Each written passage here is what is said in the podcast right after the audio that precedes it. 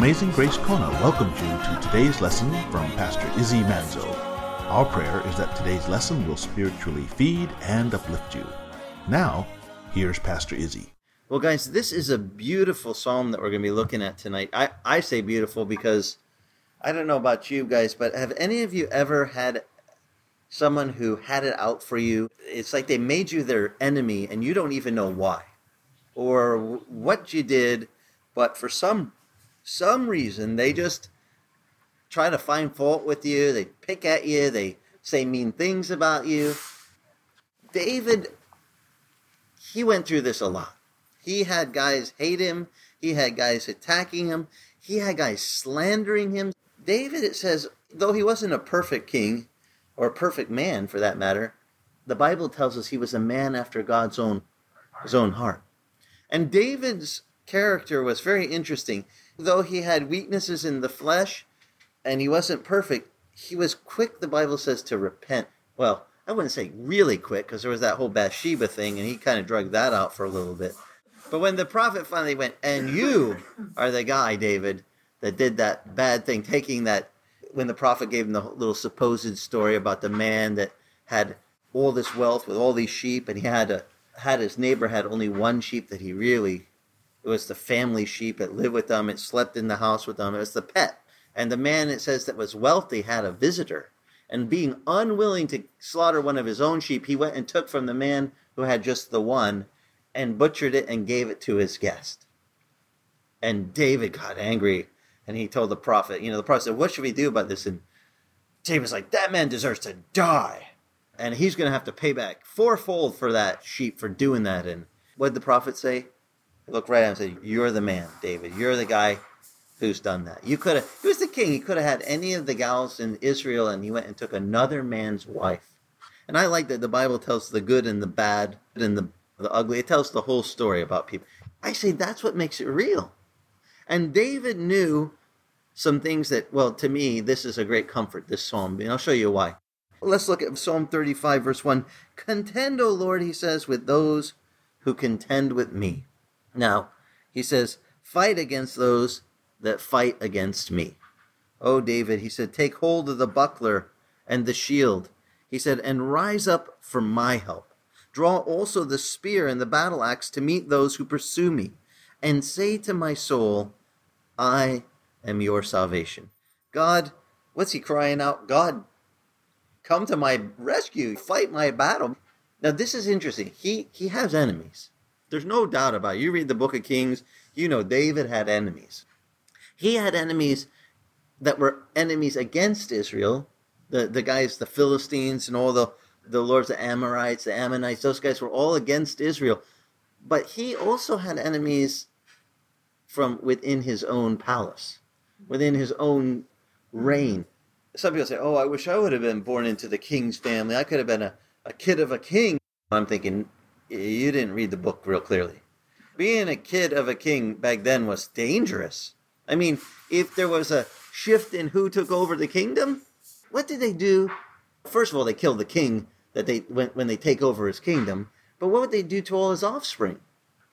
Just put yourself, if you haven't been to the Middle East, let me tell you that the whole mindset of eye for an eye, tooth for a tooth. You kill my kid, I kill your kid.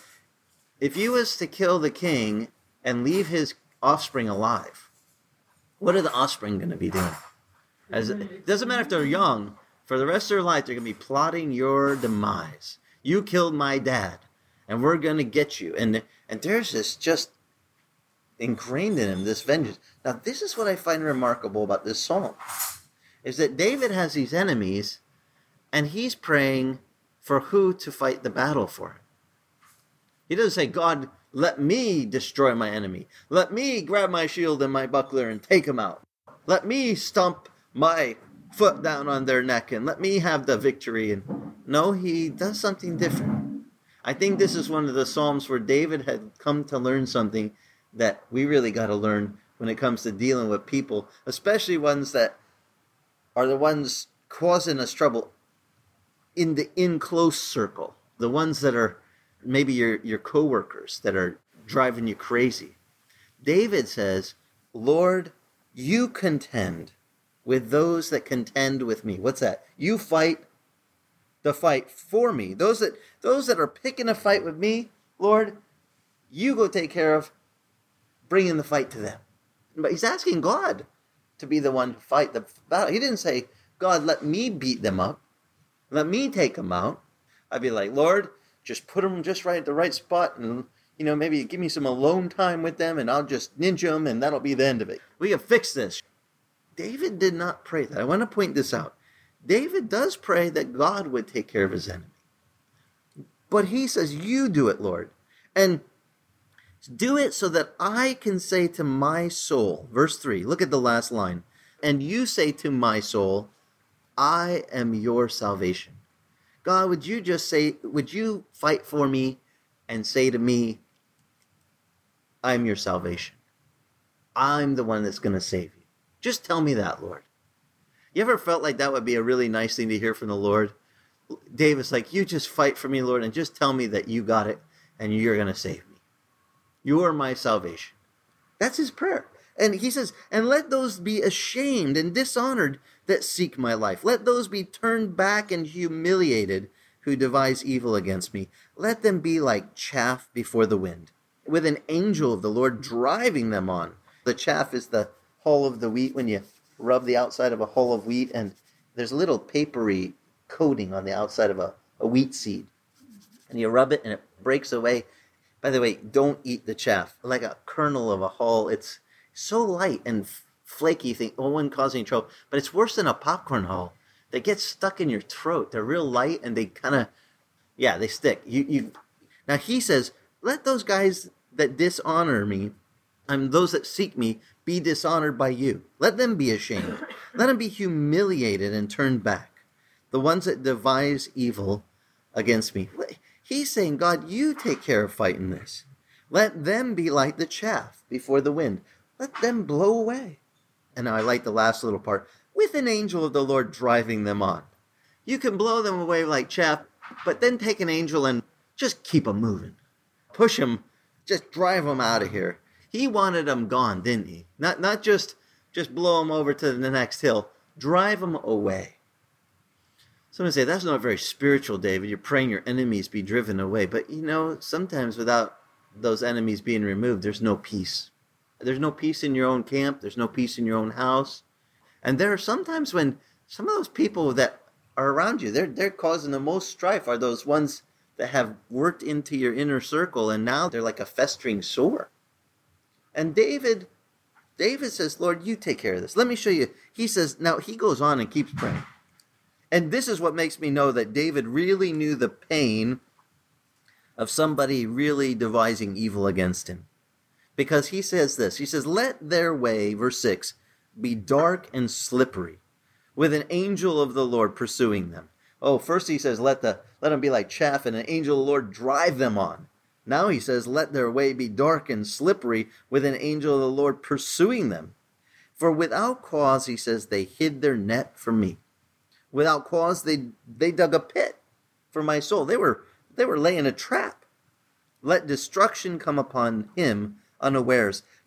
Let the net which he hid catch himself. In other words, let him fall into his own bad trap. We, we went over how Haman wound up being hung on his own gallows. Here, David is praying what I call the old Lord, let, let him have the Mordecai deliverance. He goes on, he says, he says, and, and in that, that very destruction, let him fall. He says, and my soul will rejoice in the Lord. You make them get caught in their own trap, Lord, and I'll rejoice in you. And my soul will exult. That means exceedingly leap, like jump for joy. What we read about David actually taking off his kingly robe and laying it aside and going down in his undergarment and just dancing, it says, before the Lord. Now, David says, Lord, I will, my soul will rejoice in you. My soul will exult. It'll jump exceedingly at your salvation. You do it, Lord, and I'll just jump in praise to you. He says, All my bones will say, Lord, who is like you? Who delivers the afflicted from him who is too strong for him, and the afflicted and the needy from him who robs him? He says, Malicious witnesses rise up, and they ask me of things that I do not know, and they repay me evil for good, to the bereavement of my soul. But as for me, when they were sick, my clothing was sackcloth. I humbled my soul with fasting, and my prayer kept returning to my bosom. These guys were repaying him evil for good. But he, it says, when they were when they were sick, did you notice? What was his attitude? He humbled himself and prayed for them. This is something that's really hard for some people to receive, but Jesus said you should love your enemies and you should pray for them. You should you, you overcome evil, it says, with good. And David, David says, I prayed for them, but my prayer kept returning to my bosom. And it says, it, I went about as, as though it were my friend or brother. I bowed down mourning as one who sorrows for a mother. But at my stumbling, they rejoiced and gathered themselves together. The smiters whom I did not know gathered together against me, and they slandered me without ceasing.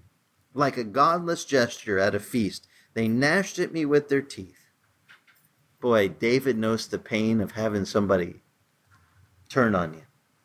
He says, Lord, how long will you look on?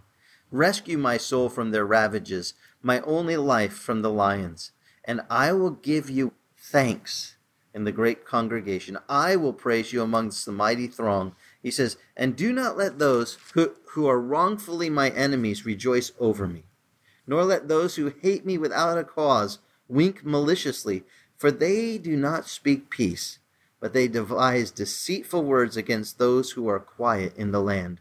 They open their mouth wide against me, and they say, Aha, aha, our eyes have seen it listen to how he ends this prayer. We start in verse 22 to 26. He says, Lord, you have seen it, O Lord, and do not keep silent. O Lord, do not be far from me. So who does he turn to right away when they're accusing him? He goes, Lord, you have seen it. He says, and do not be far from me. Stir up yourself and awake to my right and to my cause, my God and my Lord. Judge me, he says, O Lord my God, according to your righteousness, and do not let them rejoice over me. Do not let them say in their heart, Aha, our desire, we got him. And do not let them say, We have swallowed him up. Because that's what the enemy would like to do. He'd like to swallow you up. And whatever calling you have, whatever area you serve the Lord in, he'd like you to quit. And there'd be nothing better for the enemy to go, Aha, we got that guy to quit won that one. I, I, I hope that every person I speak to about the Lord, I get to speak that word that gets him to mm-hmm. say, I'm never going to quit. I want you to have the attitude of David here in Lord, you take care of this battle and don't let them get this victory. Don't let them be going, aha, we got it. We swallowed him up. And he says, Let those be ashamed and humiliated altogether who rejoice at my distress. Let that those clothed with shame and dishonor who magnify themselves over me. And then here's the last paragraph. Let them shout for joy and rejoice who favor my vindication. Let them say continually, The Lord be magnified, who delights in the prosperity of his servant. And my tongue, he says, shall declare your righteousness and your praise all day long. David's like, Lord, let the good guys see what you do. And let them be the ones that are shouting for joy and rejoicing over your vindication. It's nice when the good guys see, uh, yeah, you really didn't do the thing that those guys were saying. But John Higgins taught me this one time I was being accused of something, and and uh, I was like, John, it is crazy. The coconut wireless here is so quick. Like, I I heard I got a call over here. We heard you did this, and within ten minutes, I'm getting calls from the other side of the world. Did you do this? And I was like, No. How did you hear? Oh, well, brother, you know. And John says, he says, a lie will get up and go out the front door and go around the world seven times in the time it takes the truth to put its shoes on to get ready to get up. He said it, it, this was his way of trying to. He's going first. First thing John does is, "Did you do it?" Said, No. He says, Well, don't worry. He said, But I want you to know something. a lie will go and just zip around, and the truth will still be putting on his shoes, and it will take a while. And he told me this. I didn't like this word of comfort. I didn't think it was very comforting in that moment. I'm like, but this is what they're saying. And I'm thinking, you, you can't really tell him, well, they're saying, accusing me of this and this and this. And I'm thinking, he already has been accused of all these same things. He knows my pain. And I'm, I'm waiting for him to say, oh, it's okay. I know your pain. Like some nice word of comfort. You know what his word was? Get used to it. And he's from back east, New York. It's mm-hmm. just just like the, the the mentality. Just get used to it. It's like it's not going to change. It's going to take a long time till. And I already knew how long it took for the years, years and years before that. He had been accused of something in the ministry he founded, and the and the whole board voted to overthrow him, and they got rid of him. And it would take years and years till it would come out that the guys in the board were the ones doing the misdeeds and that John eventually they would ask him to come back and take over because they they ruined the whole thing. They ran it into Shiloh into the ground, and he went, "Nope, I've I've pressed on, kept serving the Lord. I'm just serving in a, in a different area now." I think it was about um eight, ten years had gone by, and this guy had said that he had not got a good night's sleep. Every night, God was telling him, "You need to get right. You need to go to John. You need to make this right." and he said, I, I have lost so much sleep. And I'm now John, because he was training me as his assistant, he, you know, I walked the guy to the doorway and John just gave me this move. This is for the people on the radio, I'm waving my hand like step into the room. That's John's signals. You're not leaving. Get in here. So he would go like that, and that meant get in. So I came in the doorway and I stood there. I'm thinking he wants me for a bodyguard or something. I don't know what he. I mean, I was smaller than the guy. I'm a. What's he want? And and as the guy John John gives a a polite introduction. This is one of the guys that was on the board. That you know, and he doesn't say, "This is the guy that was the chief overthrow," you know, main guy that stabbed me in the back and caused all my all, grief of my life. And he just said, "This is the guy, uh, one of the guys that was on the board back in China." And the guy starts to confess to John, and he tells him, literally, I go to bed and, and it's like God keeps saying, Why don't you go do this? Why don't you make this right? And I've lost so much sleep over this. And he's confessing this to John. And John just looked at him and says, You know, I want to tell you something. I haven't lost a night's sleep over you that you did. So that you know, you doing your wrong, you should have come a long time ago.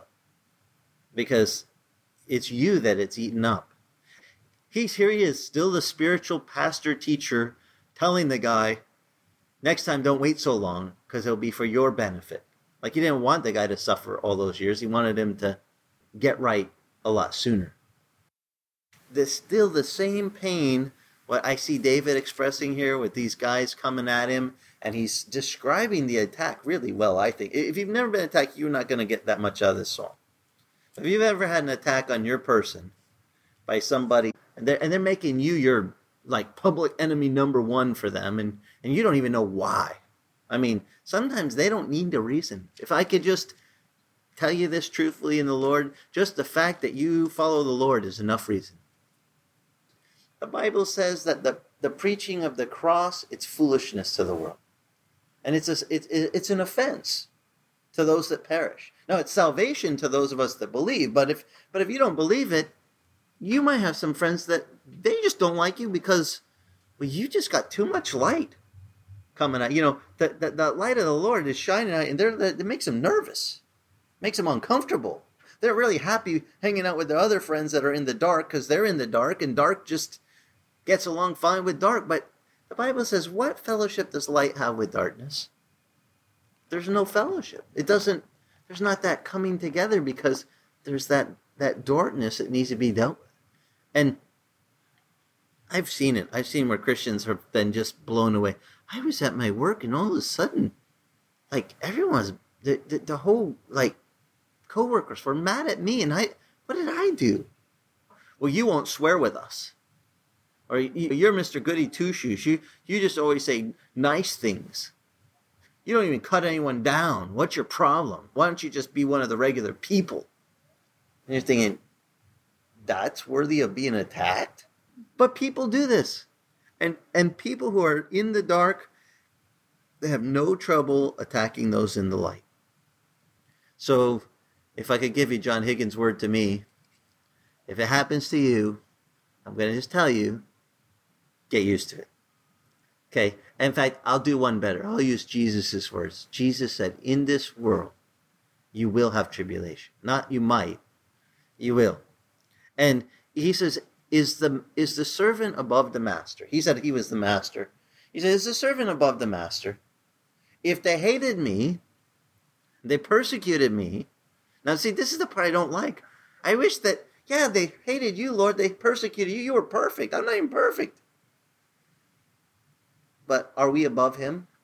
So he says, if they hated me and they and persecuted me, guess what? They're going to hate you also. Just because you have light of the Lord in you, and if they don't, they might not be comfortable with you. They might get really, and they might even attack you. Well, it's a psalm of comfort to the ones that have been attacked. At the end, he, he says, The righteous when they see God fight for him, that they they will be the ones that shout for joy and rejoice.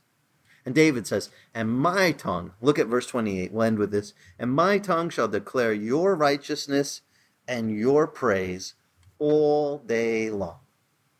I'm going to declare, God, you are worthy to be praised. If you can receive it, have patience, though. Sometimes it's going to take a while for your vindication to come. Amazing Grace Kona thanks you for listening to today's lesson. You can listen to today's lesson or any of the radio lessons on iTunes titled Celebrate the Lord.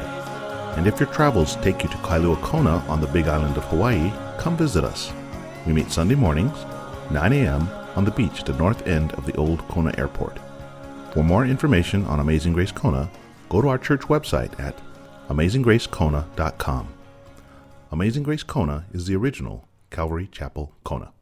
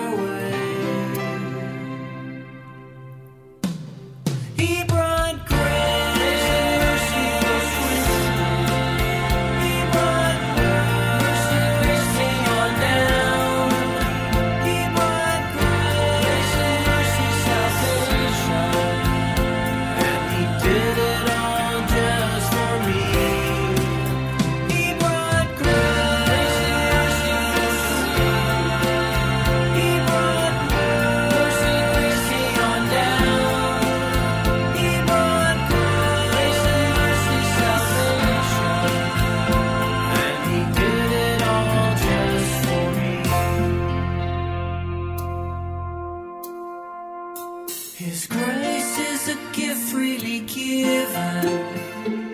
His grace shows us how much He cares. His grace is the key to His kingdom. And with grace, I know I will be there. His mercy doesn't